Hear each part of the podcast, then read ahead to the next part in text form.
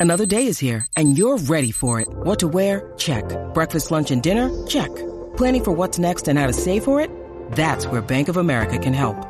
For your financial to-dos, Bank of America has experts ready to help get you closer to your goals. Get started at one of our local financial centers or 24-7 in our mobile banking app. Find a location near you at bankofamerica.com slash talk to us. What would you like the power to do? Mobile banking requires downloading the app and is only available for select devices. Message and data rates may apply. Bank of America and a member FDIC. Contained herein are the heresies of Radolf Burntwine, erstwhile monk turned traveling medical investigator. Join me as I uncover the blasphemous truth of a plague-ridden world, that ours is not a loving God, and we are not its favored children.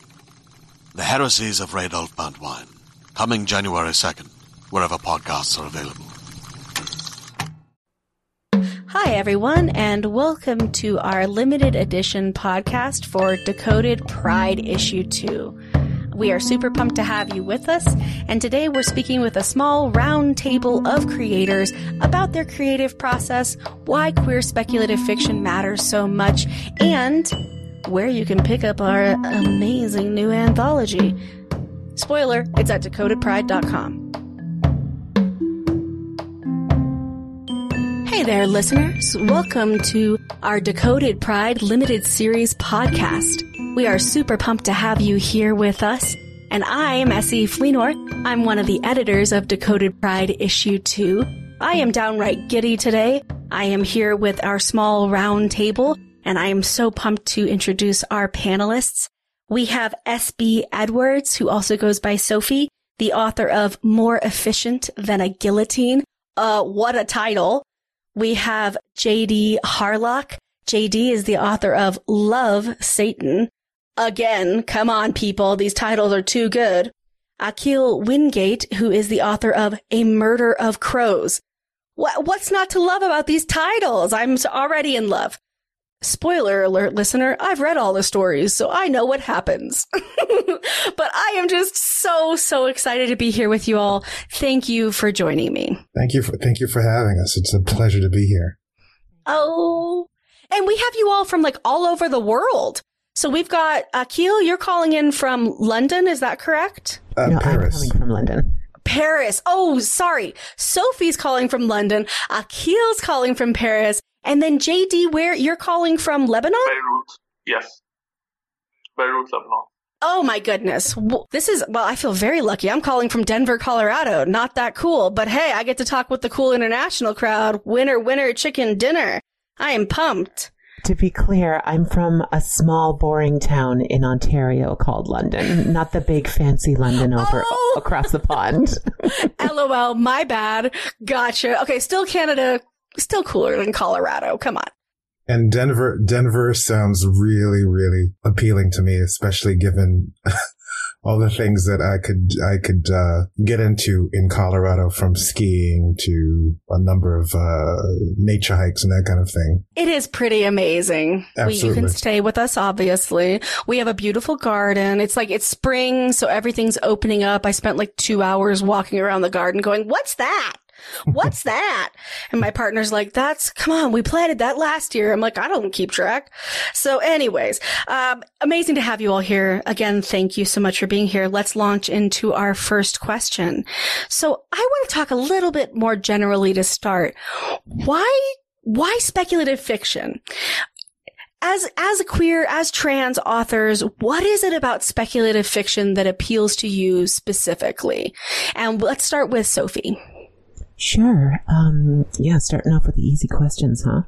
Um, nice softball I don't know. I mean, it's uh, speculative fiction and sci-fi in general is such an interesting genre because on one hand, it's so forward thinking and like by definition, it's about thinking outside of current paradigms, trying to explore um, new ideas and the way the world can be. But on the other hand, the vanguard of the genre has historically been cishet white dudes who are outside of their writings pretty conservative. And so part of why I enjoy writing in this genre as a queer author, and most of my stories have queer characters in them, and it almost never revolves around them being queer. Occasionally it does, but I like to just toss them in there just to kind of differentiate, not differentiate, more to just show that we exist and we exist in any future, as well as to, um, I, I guess, just remind the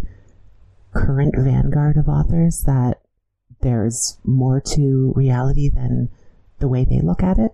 And um, yeah, does that make sense? I feel like I'm rambling at this Oh point. no, not rambling at all. That that gave me chills. I think you're absolutely right. The future, we're in those futures, and you can't erase us just because you don't want to include us. Like we will include ourselves. That is beautiful, Yeah. Sophie. And I grew up watching Star Trek anyway, so I'm I'm very from a very young age I was interested in what the world can be. Okay, so who's your favorite, or who are some of your favorite Star Trek characters? Oh my god. Um well, I mean, my favorite captain is, and this is a little controversial for some folks, but my favorite captain is Janeway. Um, cause she's a My favorite captain is Janeway. Bravo. Excellent.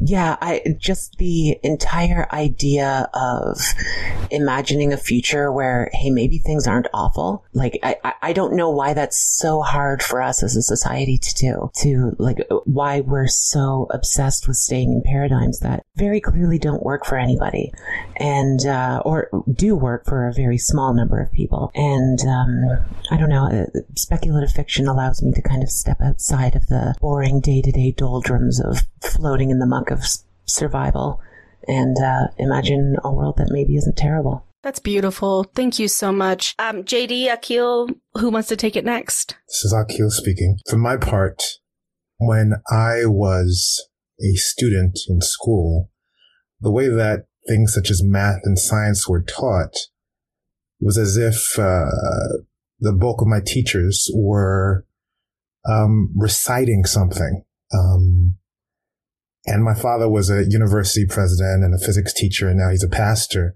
And my mother was a pharmacist. The expectation was for someone like me and my family to go on and do something in the field of math or science or uh, government related field. Yet growing up and going to school, I always asked over and over again, why am I doing this? Why are you teaching this? Why do I need to learn this formula? Why do I need to learn this periodic table? Why do I need to learn these so-called laws of physics, etc.? Why, why, why? And the answer was always because without any full fleshed out explanation. Um, and now that I'm an adult, I've heard people explain things like math and science in a way that was never explained to me when I was a kid. Where when I was a kid, I hated these subjects. And now there, there's something fundamentally organic about the idea of not knowing why, but being obsessed with finding out why. We're always told why things cannot be, and yet nobody ever really delves into why not. And I didn't really understand that until I was an adult. And so writing speculative and science fiction and, and stories that that ordinarily would be considered impossible to conceive or impossible to lay out and and um, make real um, is all all about being someone who who goes against the grain and and and fighting for your truth. And as as a gay man, um, as a part of the LGBTQ um, marginalized community, as a black gay man, um, it's it's important for me to ask myself, why not? Why not this? Why not this particular um, setup for a story? Why not this particular character in a story? Why not these stakes in a story? Um, because rules are made to be broken, and there's something to to break it down to one simple thing. I remember reading a quote that said. Um, science without religion is lame and religion without science is blind.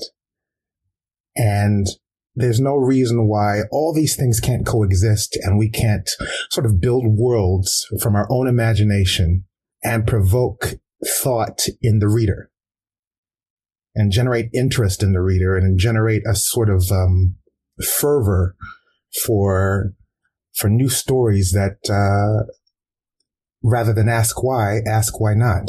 And I think that's the, the main reason why I personally have become invested in writing, uh, this kind of, um, this kind of genre. Wow, that's that's so beautiful. I'm so inspired. So wh- when do you think that? Like, can you think about Akil? When was that that moment?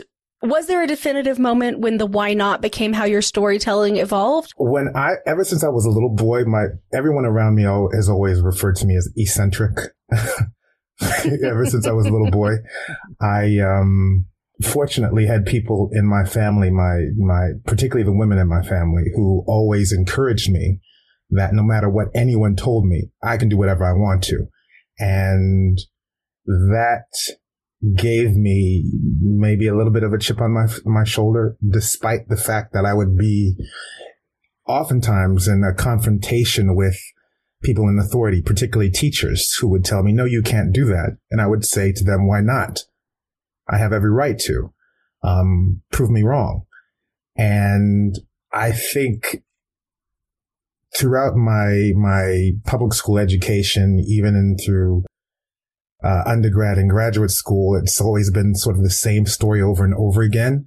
And it wasn't until I heard other people echo the same sentiments about maybe 18 or 19 where I finally allowed myself to just go with it. just just no longer even find myself um, plummeting into those kinds of conversations with people who don't care. Um, rather than investing in the people who don't care, invest in my own sort of self worth and my own uh, desire to really, really, really ask these questions. Why not? Um, around 18 or 19. Um, but up until that point, it was, it was like I was going to war on a, on a regular basis in school, writing, uh, trying to get published or just in general asking questions in a church setting of, of pastors or religious leaders or activists or the people who were put on pedestals around me who for some reason or another could not justify why they had so many but, but, but, but, buts or no, no, no, no, no's as caveats to the way in which they, they reached out to people like me. So I guess basically to say once I got into once I got into university, it was like, okay, the gloves are off now. I love that. I love that. and I love, you know, it really connects to what you said in, in the first part of your answer where you talked about being a rule breaker. And I think that's something that speculative fiction gives us really good tools to work with as queer and trans people to break rules. So I, I mean, I love that. That was beautiful. Thank you so much. I think the worst thing you can say to a curious kid is because I said so, mm. or because that's just the way it is, or mm. whatever. Mm. Um, I remember hearing that a lot when I was a kid as well, and I was just like, but no, it doesn't what, but why? Like, there's got to be a reason. Don't go out in the street. Why? Because you might get hit by a car. Okay, that I can understand. But like, don't you know? Don't do something else. Why not? Because because I said so. Mm. That's that's not a satisfying answer, and it's never going to be for someone who's searching for those. Well, I mean, you don't even know what you're searching for when you're like four or five, but searching for something deeper. Mm-hmm. Beautiful. And and then, you know, JD, why does speculative fiction appeal to you, particularly as a queer and or trans person? Uh, well, I feel like it gives me an outlet to tell stories that I otherwise wouldn't. Uh, if I was playing with real world tools, I feel like you you just get to create more interesting scenarios, especially when it comes to uh, queer stories. I feel like when, when queer stories are set in the real world, they're pretty limited in what what they're trying to say or how they go about it. They're usually either coming out narratives or or like uh, narratives about like the oppression a queer person would face. And, mm-hmm. Uh, mm-hmm.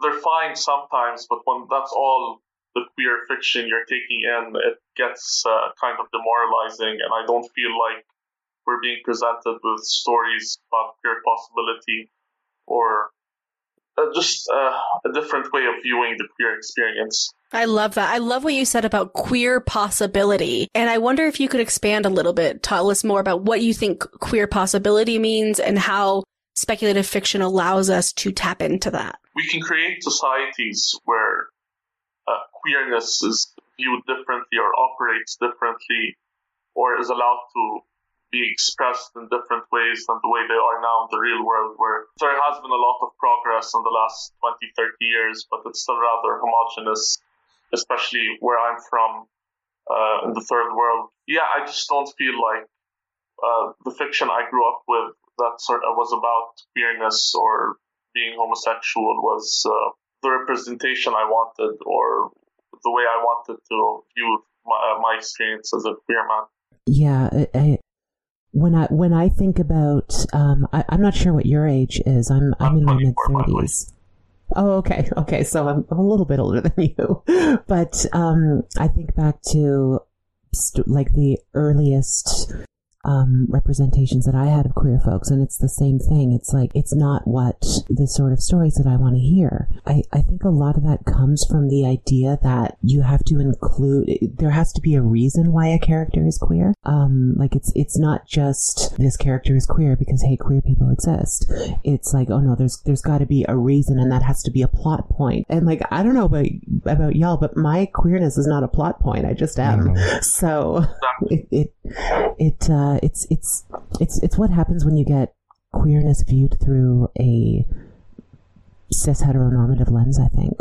Mm-hmm. Also, I think when it comes to the real world and setting things in a grounded reality, there just aren't that many story avenues you're presented with, especially when you're setting these types of stories in certain time periods, uh, like the 40s, 30s, 60s, something like that. Yeah, I think I think you all are hitting the nail on the head, right? Like it's queerness is there and speculative fiction allows us again gives us the tools to to expand and explore our queerness and our transness in ways that maybe we can't do in in more straightforward fiction. I, I also write straightforward fiction, so I'm not I'm like I don't think one's better or worse, but I do see for myself in in speculative there's so much room to even just twist things slightly, you know? Like I love writing stories where it is explicitly trans or explicitly queer and I never talk about their identity or I only talk about it through the events that are unfolding on the page. And that's kind of what mm-hmm. I hear mm-hmm. y'all saying. Is that is that accurate? Yeah, yeah, absolutely. Yeah, I, I like how in storytelling, a story can be like an onion and it can be peeled back layer after layer after layer after layer. And each layer, depending on whether or not you've cut the, the onion with a sharp knife or you've cut it with a dull knife, either way, the reaction is going to be something emotive. Whether it brings you to tears or not is, is, is, is, is up for debate. But the fact that as you peel back the layers, you know that going deeper and deeper in, you will reach a point where you are no longer unaffected. And in terms of writing speculative or writing, uh, for my part, sometimes I write literary fiction. My identity or the identity of the character is, is never a device because I've always, I've always found when, when certain mainstream authors, for example, um, have used identity as a device, it was, it was not only insulting to me as a reader, but it was insulting to me as a human being because it almost says to, to me, um, they don't see my humanity. And so therefore they're writing about my humanity and my existence as if it's something that they see through the, the caged bars of a zoo like a zoo animal or something, or a circus freak or what have you. They can't possibly see themselves in my shoes and would never deign to put me in theirs. Very, very poignant. Um, especially the idea of viewing us through this, like, almost looking at us like a freak show, because, I mean, let's be real, a hundred years ago, we a lot of us would have been in a freak show. I would have been, mm. ooh, the big weird bearded lady. Look at her. Isn't that strange? And, um, mm. it, yeah, like it, it, even though that's not the case today, we're still kind of viewed in that way. Um, and the, yeah.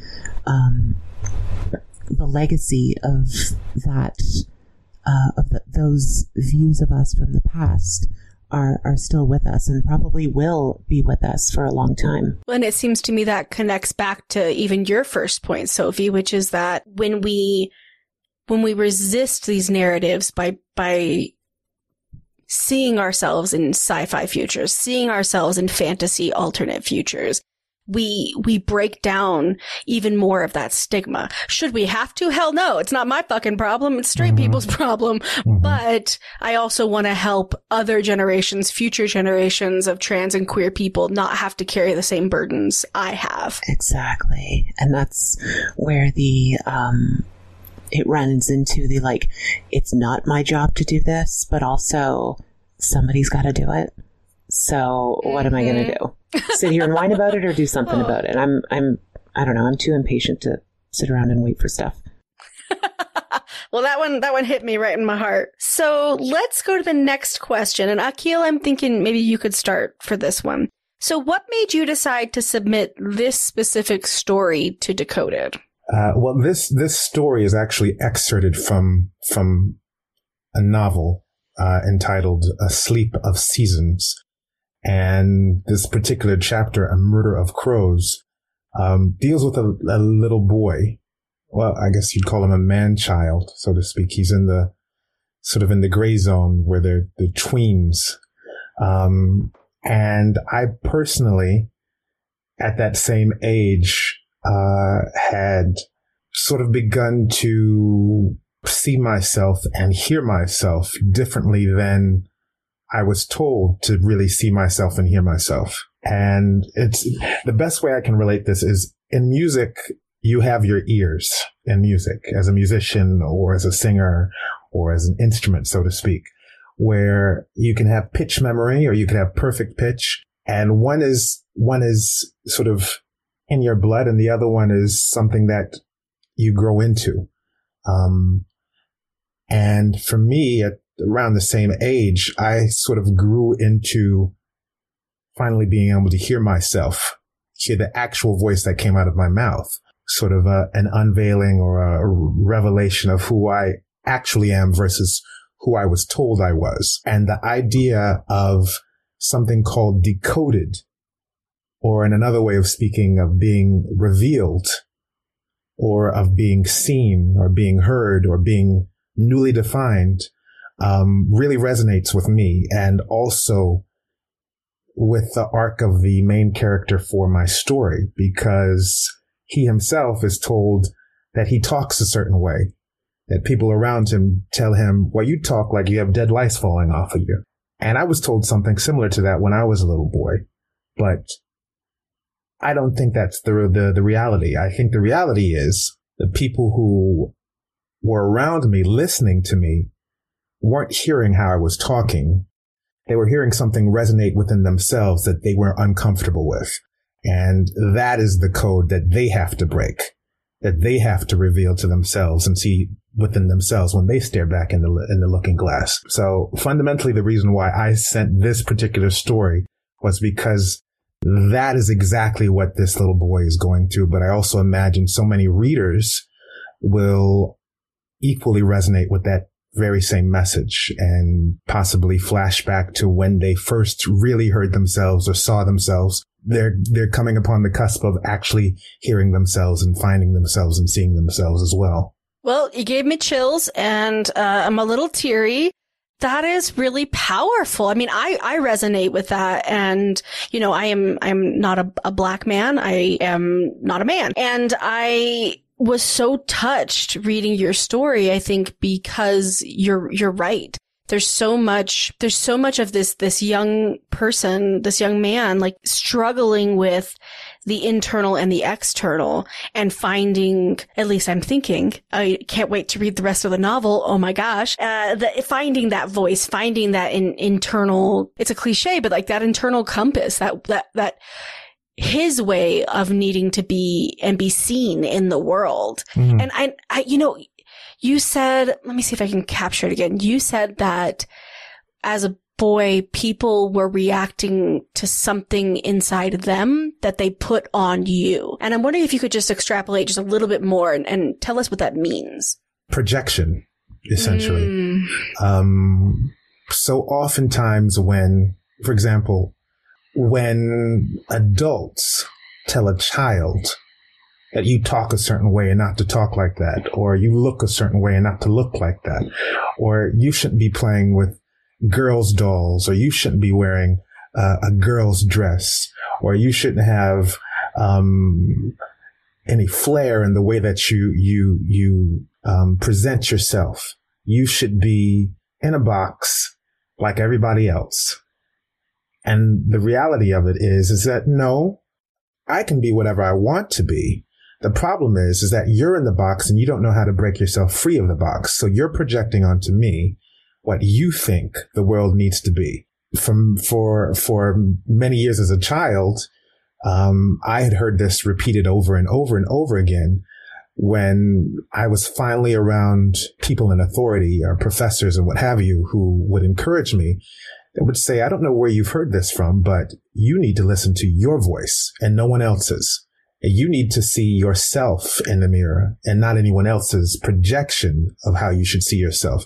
It's kind of like when, for example, you, you hear the story of body dysmorphia with, with bodybuilders where they see themselves and then they think they're too small or they don't think they're muscular enough to, to compete.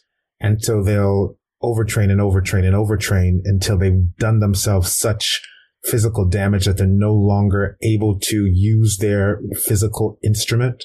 It's kind of the exact same idea when if we don't fight back against this, this uh, outside voice telling us what our inside voice is te- really telling us, we do the same kind of damage to ourselves. And, and, and essentially that's what that is, is projection where people will project on you all their own insecurities when you are the one that's, that's being free and they possibly will never ever be free because they grew up that way. Well, uh, thank you for taking me through a therapy session. I just uh, processed a lot of internal oh, pain. that was beautiful.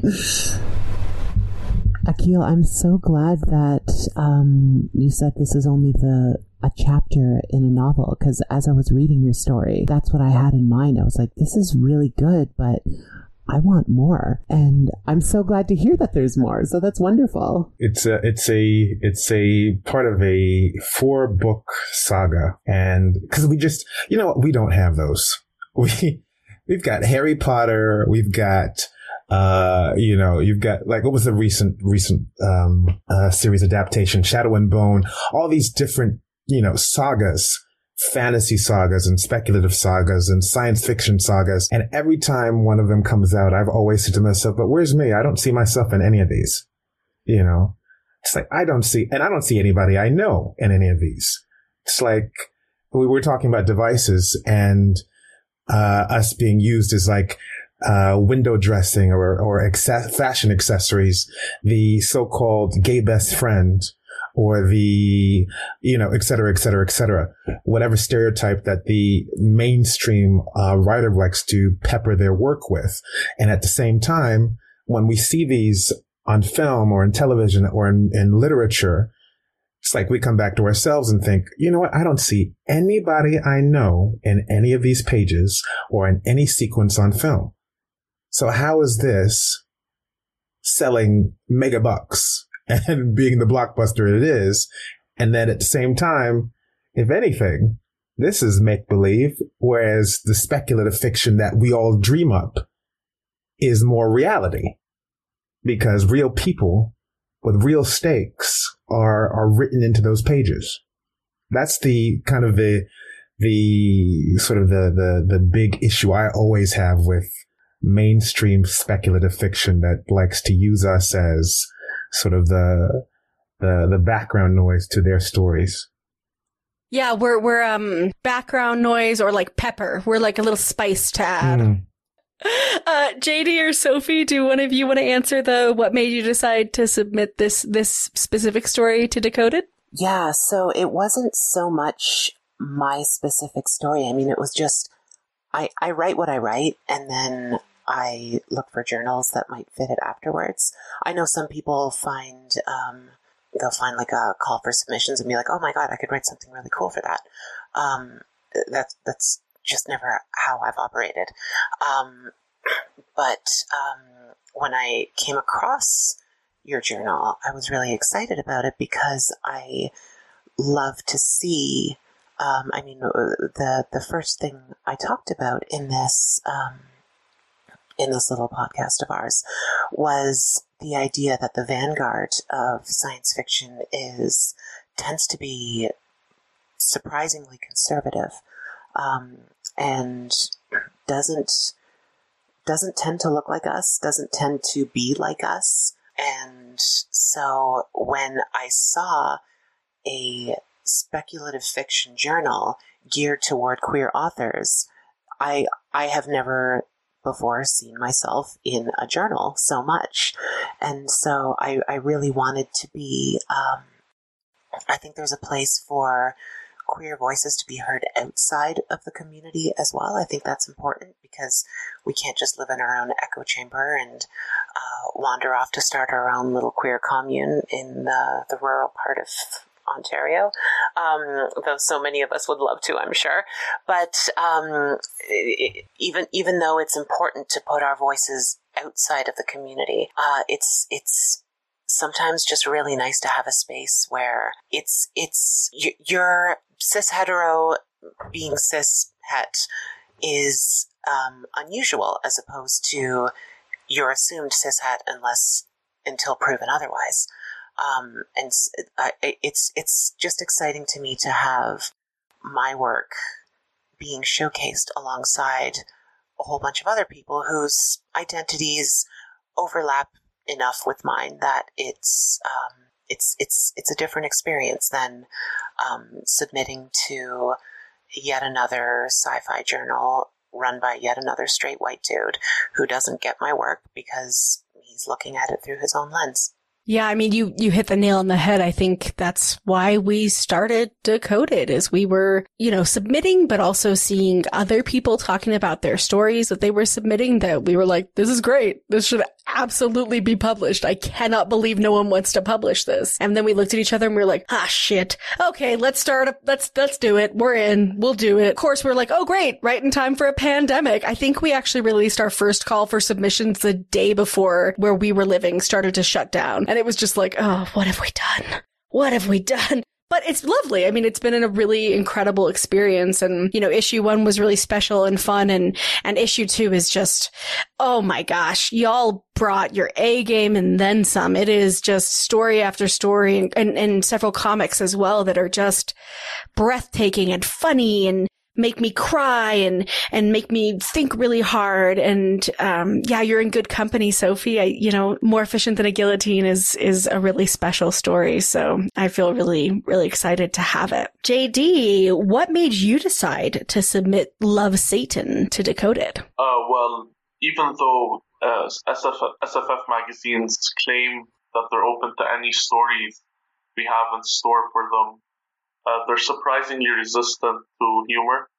Uh, a lot of the ones I've seen, if I check their submission guidelines, they usually say we don't take humor, we're against humor, or like we have a very specific sense of humor, so take your chances with us if you have the time, or something like that. And uh, most of my writing, not all of it, but a lot of it is pretty satirical. Uh, a lot of it I can't place in like traditional SFF magazines. And when I saw your title and what you were about, and what the magazine's called and stuff like that. I was like, yeah, I think uh, you're the right place for this, and I sent it off. Well, we're so glad you did. We're we're like absolutely honored to have Love Satan in issue two, and that's a perfect segue. So, uh, listeners, JD Harlock's story is called Love, comma Satan, and it is it's Satan's resignation letter. and it is so funny and cheeky and clever. And I, you know, I wanted to talk about humor, JD. So you just, you totally segued for me because it seems to me that this piece only works because of the humor in it. Do you think that's true? And if so, what do you think the humor gives us in Love Satan that we can't get that we if if the a version of the letter existed without the humor we would lose I feel like if there was no humor in that letter, it would be unbearable for one, and it would uh, be pretty tedious to read. I mean, I think like people would just read through it like, we get it, we get it. Like, yeah, everything sucks. You don't need to remind us. And I feel like the humor lightens that and makes you realize, like, oh yeah, that is we are we are we've gotten to a point that is uh, really is that bad uh, without uh, just like being overwhelmingly negative. I think it also you're you're hitting at this really important time where we see people leaving work that maybe in the past was untenable, but they they went and worked anyways. And as especially in the U.S. and um, I can't speak to where y'all are located, but please feel free to chime in. You know, we have a real dearth of people who want to work at, let's say, fast food restaurants. And it's, you know, it's because like, why would I? Like, this is terrible and I'm paid nothing and I'm exposed to illness and I'm treated poorly, et cetera, et cetera. And so there's this hilarious way that, you know, things are so bad, Satan is quitting, you know, like Satan is quitting and and to capture that th- there's something about the timeliness of this that also makes it extra powerful and i'm curious was that something you you like were trying to do or is that like yeah. a happy coincidence or well an unhappy coincidence i guess uh, no this letter was a reaction to trump's presidency the original version had more pointed references to current events but i thought that would date it pretty quickly and uh, like some uh, some of the references I remember were like when they uh, elected a dead pimp in Nevada. Uh, the Republicans elected that pimp in Nevada over a living Democratic candidate, or uh, yes, yes, uh, events like that. Like I, I, would actually name them, but then I thought like it wouldn't age well in like two three years, and it has been like two three years since these events took place. So I'm glad I moved. I think that was a really clever choice as like to, a self edit to to make it more, you know, you made it more timeless, but you also somehow made it more timely, where it's like, you know, we're seeing people, like I said, walk off jobs, not be like, you know what, screw you. You're going to be a billionaire in a, a C suite and not like take care of your frontline workers. Like, why would I show up? And to see sort of like Satan be like, you know what? Fuck you guys, I'm out. like, I don't know, that killed me. I think it's so funny. I actually wrote uh, another version, not like another version, a knockoff of it, where the Grim Reaper resigns. People have gotten so good at killing each other that there's just no use for him anymore. And uh, it recently got accepted into a new magazine called The Deadlands that was crowdfunded. So yeah, I, do feel like that concept resonated. Uh, that this concept resonates with people because of the environment and situation we found ourselves in. Beautiful. Well, I can't wait to read that. I will be picking it up. Sounds amazing. Okay, so Akil, why why use a fantasy setting to talk about the abuse of a young queer black boy slash man, as you said? I, I'm a survivor of a child abuse. I'm also a survivor of sexual assault. And and I'm curious. I've never written a fantasy story with those elements. I'm actually lying. My story, this, uh, that's coming in issue two is absolutely has some of those elements in it. But I'm curious, like, what, what do you think fantasy ga- gave you and, and how did you harness it to tell that story in such a, you know, emotional and potent way? Uh, well, there are a few things from my own, uh, my own perspective of, of also being a survivor. I to this day have moments that I realize there are complete blocks of time that just do not exist from my childhood where people can flash back and say, you know, when I was 10 years old, we went and we did this. And for me, they're just long, long blocks of time where I cannot pinpoint what actually happened at that, that stage in my, in my childhood because it was um, it's blocked out. It doesn't exist anymore in my head. I remember saying to myself, it's like I cast a spell on myself when I was a kid and made it disappear. And so in this story, uh, Geronimo, who is the, the protagonist, is, um, brutally abused in, in the, in the book. But, um, uh, in the story, his abuse somehow disappears, at least the language the vocabulary that he would need to use to identify it in his mind disappears. He knows something happened. He knows something happened to him. He knows that what happened to him was horrific, but the, the, the synapses in his brain do not ignite to identify what it is. There's only sort of a, he's only sort of uh, associated it with the sentiment that whatever it was, it's not good. And in the idea of using magic and fantasy and, and the elements of fantasy to make it seem to the reader that this is how something like this happens. Because in reality, so many people are doubtful that people could have PTSD, that people could, could block out complete moments of their lives, um, as if they never existed. I have a, I have a mentor who is a Vietnam veteran and suffers PTSD to this, to this day. But people act like it doesn't exist, like it's in his mind, like it's, it's, it's imagination.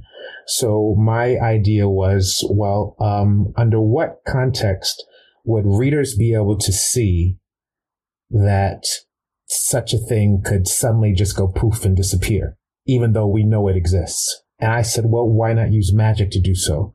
The, the other reason I use fantasy is because there's a larger question of, of faith and religion and science and how these things sort of coexist. And yet at the same time, when, when we kind of change the parameters around which religion exists under the roof of a church or science exists under the roof of a laboratory, but then you just, you take out the, the, the sort of the, the foundation for each one and throw it at the wall. It's all kind of fantasy as well. And the idea that, uh, every day, uh, we hear in the news about something happening with Christians or Jews or Muslims or Buddhists or people of faith in general. Or in another context, we hear about the latest discoveries with dark matter or with quantum physics, etc. But we don't bat an eye at it being realistic or being real.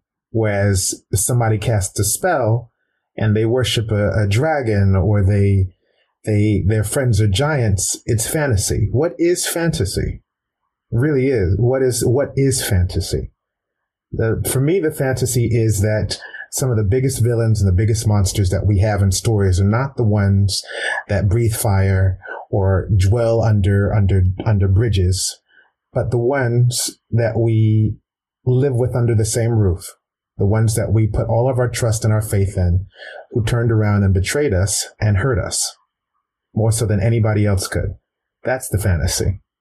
Well, damn, that is beautiful, and I, I, I love it. I mean, I think as a as a survivor myself, it, it just there was so much that resonated there. And, and, you know, even Alok Vaid-Menon, if you're not familiar, is a trans model and activist who's non-binary and grew up in a small town in Texas and recently was writing about disassociation and, and mm. how they survived mm. by not being there.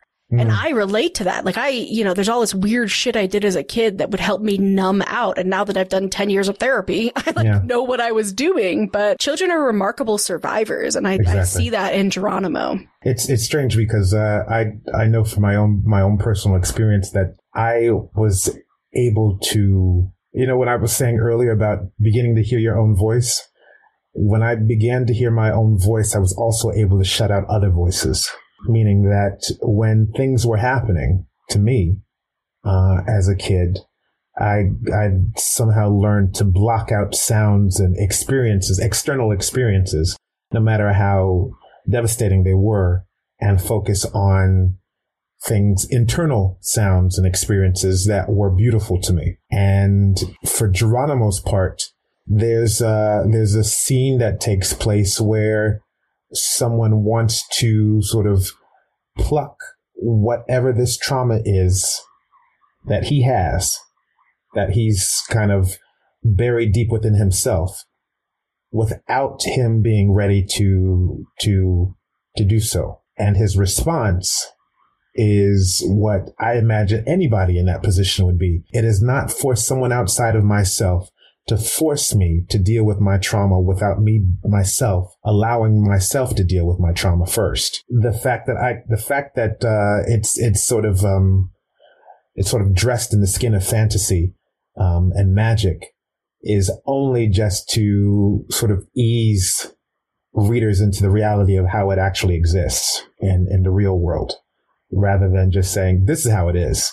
But um, sometimes it's it's easier to, to to eat like soul food with lots of hot sauce than just no seasoning. to be honest, I'll put it that way. Mm, that's a beautiful metaphor. Thank you. I, I don't want to get too much deeper because I want people to go read your story. It is something really truly special. So thank you so much for that. Now, now, Sophie, I want to switch over to talking a little bit about your story. So more efficient than a guillotine is this, you know, angsty, almost even ragey. If tell me where I'm wrong story. It's, it's deeply anti-capitalist. It's deeply sci-fi. And I'm just like, where did this come from? And then beyond the genesis, how do you balance this tone of, of both rage or furiousness and, and hope? Because there's a lot of hope in your story, even though it's about, you know, uh, I'm not going to give it away about, you know, doing some very cool stuff to people who deserve it. That's that's one way to put it. yeah, I mean, there's definitely uh, everything you just said. All of the emotions were stirring in my head for months. Uh, well, for years, really, ever since I was old enough to know that any ethical world would be a world where billionaires don't exist. I don't care who you are. If you're a billionaire, you're an evil monster.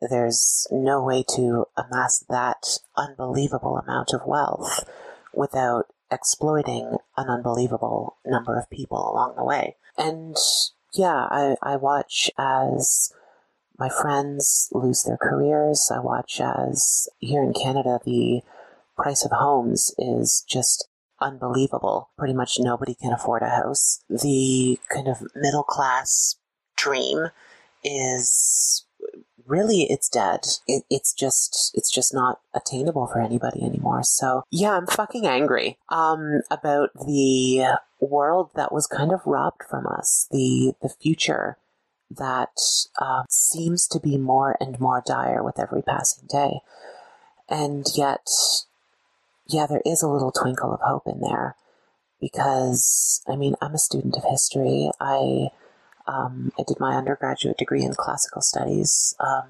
focused a lot on Roman history. And at the time the Roman Empire fell, in a lot of ways, it would have felt like the end of the world. You know, it's it's it's different this time around because whereas they were facing well, they were facing external and internal threat, threats, whereas now the well, the human race is, we're going to get what we deserve one way or another, whether we pull out of this or we don't make it. And um, we've we've been through existential crises before, never quite at this level, but maybe it's a certain level of species narcissism, if that makes sense, where it's just hard to imagine a world where humans aren't here. Though in some ways might be better if we weren't um, for for the rest of the animals around. I don't know. It's it's hard for me to not um, not be hopeful, and uh, I guess that comes back to Star Trek as well. I mean, even in that world, World War Three wiped out a third of the po- Earth's population, and then they were like, "Oh shit, maybe we should do things differently." Yeah, I guess there's there's a lot of dire there's there's there are reasons to be scared. There are reasons to feel like this is a very heavy, very dire time. But I don't know. It's it ain't over till it's over. I guess. Yeah, I mean, I think you you're absolutely right, and and there's some tension in what you said, right? Where it's like, yes, humans have become incredibly problematic on this planet, However, indigenous peoples are not responsible for that. And actually the, the, vast majority of us aren't, right? It is these billionaires who have corrupted and undermined the, the structures of our societies even the ones that have been fucked up since the beginning, right? The U.S. were fucked. We we were founded on fuckedness. Like until we we really change some things massively, uh, things will continue to some degree as they are. But I really think that tension is in your story because even the defiant act of the protagonist, which again I'm not going to give away, is is an act of hope because, you know, hopelessness leads us to inaction, not to action. And so I think that's, that's something really powerful in that story. And I think in, in all of these stories, like even Satan resigning is like an amazing action, right? Like Satan is doing something and, and in the process holding up a, a mirror to all of us. So I, I, you know what? Thank you all so much for this truly remarkable conversation today. I am absolutely delighted not just to get to publish your beautiful stories, but get to get to talk to you. What this is so cool. I wish we could talk for three more hours. So again, listeners, make sure you go check out More Efficient Than a Guillotine by S.B. Edwards, Love Satan by J.D. Harlock, and A Murder of Crows by Akil Wingate. You can go to decodedpride.com. Make sure to buy a subscription. Yes, they are for sale. They are not for free, but if you cannot afford a subscription, please email us at editors at decodedpride.com. We have to charge, unfortunately, because we're an independent queer publication and we pay all of our authors and all of our um, illustrators. And so we, we, the money has to come from somewhere. And my, you know, country ass doesn't have a fortune behind me. Uh, I wish I did. And uh, I would just publish so many queer things. But it is a delight to to be here again. Thank you, JD. Thank you, Sophie. Thank you, Akil. And go read those stories. Thanks for joining us today. You can find JD Harlock on Twitter and Instagram at, at JD underscore Harlock, H A R L O C K. You can find SB Edwards, aka Sophie, at SB Likes Words on Twitter and on Instagram at, at queer.trans.writer.sophie. You can find Akil Wingate at, at Akil Wingate on Twitter and on Instagram at Ace McCall Music. A-C-E-M-C-C-A-L-L Music. And you can find me, Essie Fleenor, on Instagram and Twitter at, at Essie underscore Fleenor.